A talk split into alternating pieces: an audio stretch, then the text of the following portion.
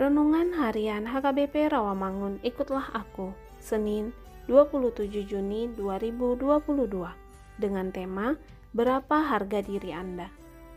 Bacaan kita pada pagi hari ini diambil dari Yesaya pasal 49 ayat 1 sampai dengan ayat 3 dan ayat 5 sampai dengan ayat 7. Bacaan kita pada malam hari ini diambil dari Hakim-Hakim pasal 10 ayat 6 sampai dengan ayat 16. Dan kebenaran firman Tuhan untuk kita hari ini diambil dari 1 Petrus pasal 1 ayat 18 sampai dengan ayat 19. Demikian firman Tuhan. Sebab kamu tahu bahwa kamu telah ditebus dari cara hidupmu yang sia-sia yang kamu warisi dari nenek moyangmu itu bukan dengan barang yang fana, bukan pula dengan perak atau emas, melainkan dengan darah yang mahal, yaitu darah Kristus yang sama seperti darah anak domba yang tak bernoda dan tak bercacat. Sahabat, ikutlah aku yang dikasihi Tuhan Yesus. Alkisah pada tahun 75 sebelum Masehi, seorang bangsawan muda Romawi bernama Julius Caesar diculik oleh bajak laut dan baru akan dilepaskan dengan tebusan. Ketika bajak laut itu memberi tebusan sebesar 20 talen perak atau sekitar 8 miliar rupiah pada masa kini.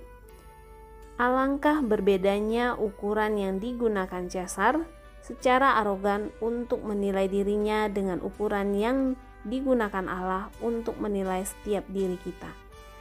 Harga diri kita tidaklah diukur berdasarkan nilai uang, melainkan pada apa yang telah dilakukan Bapa di surga demi kita. Tebusan apakah yang telah dibayarkannya untuk menyelamatkan kita?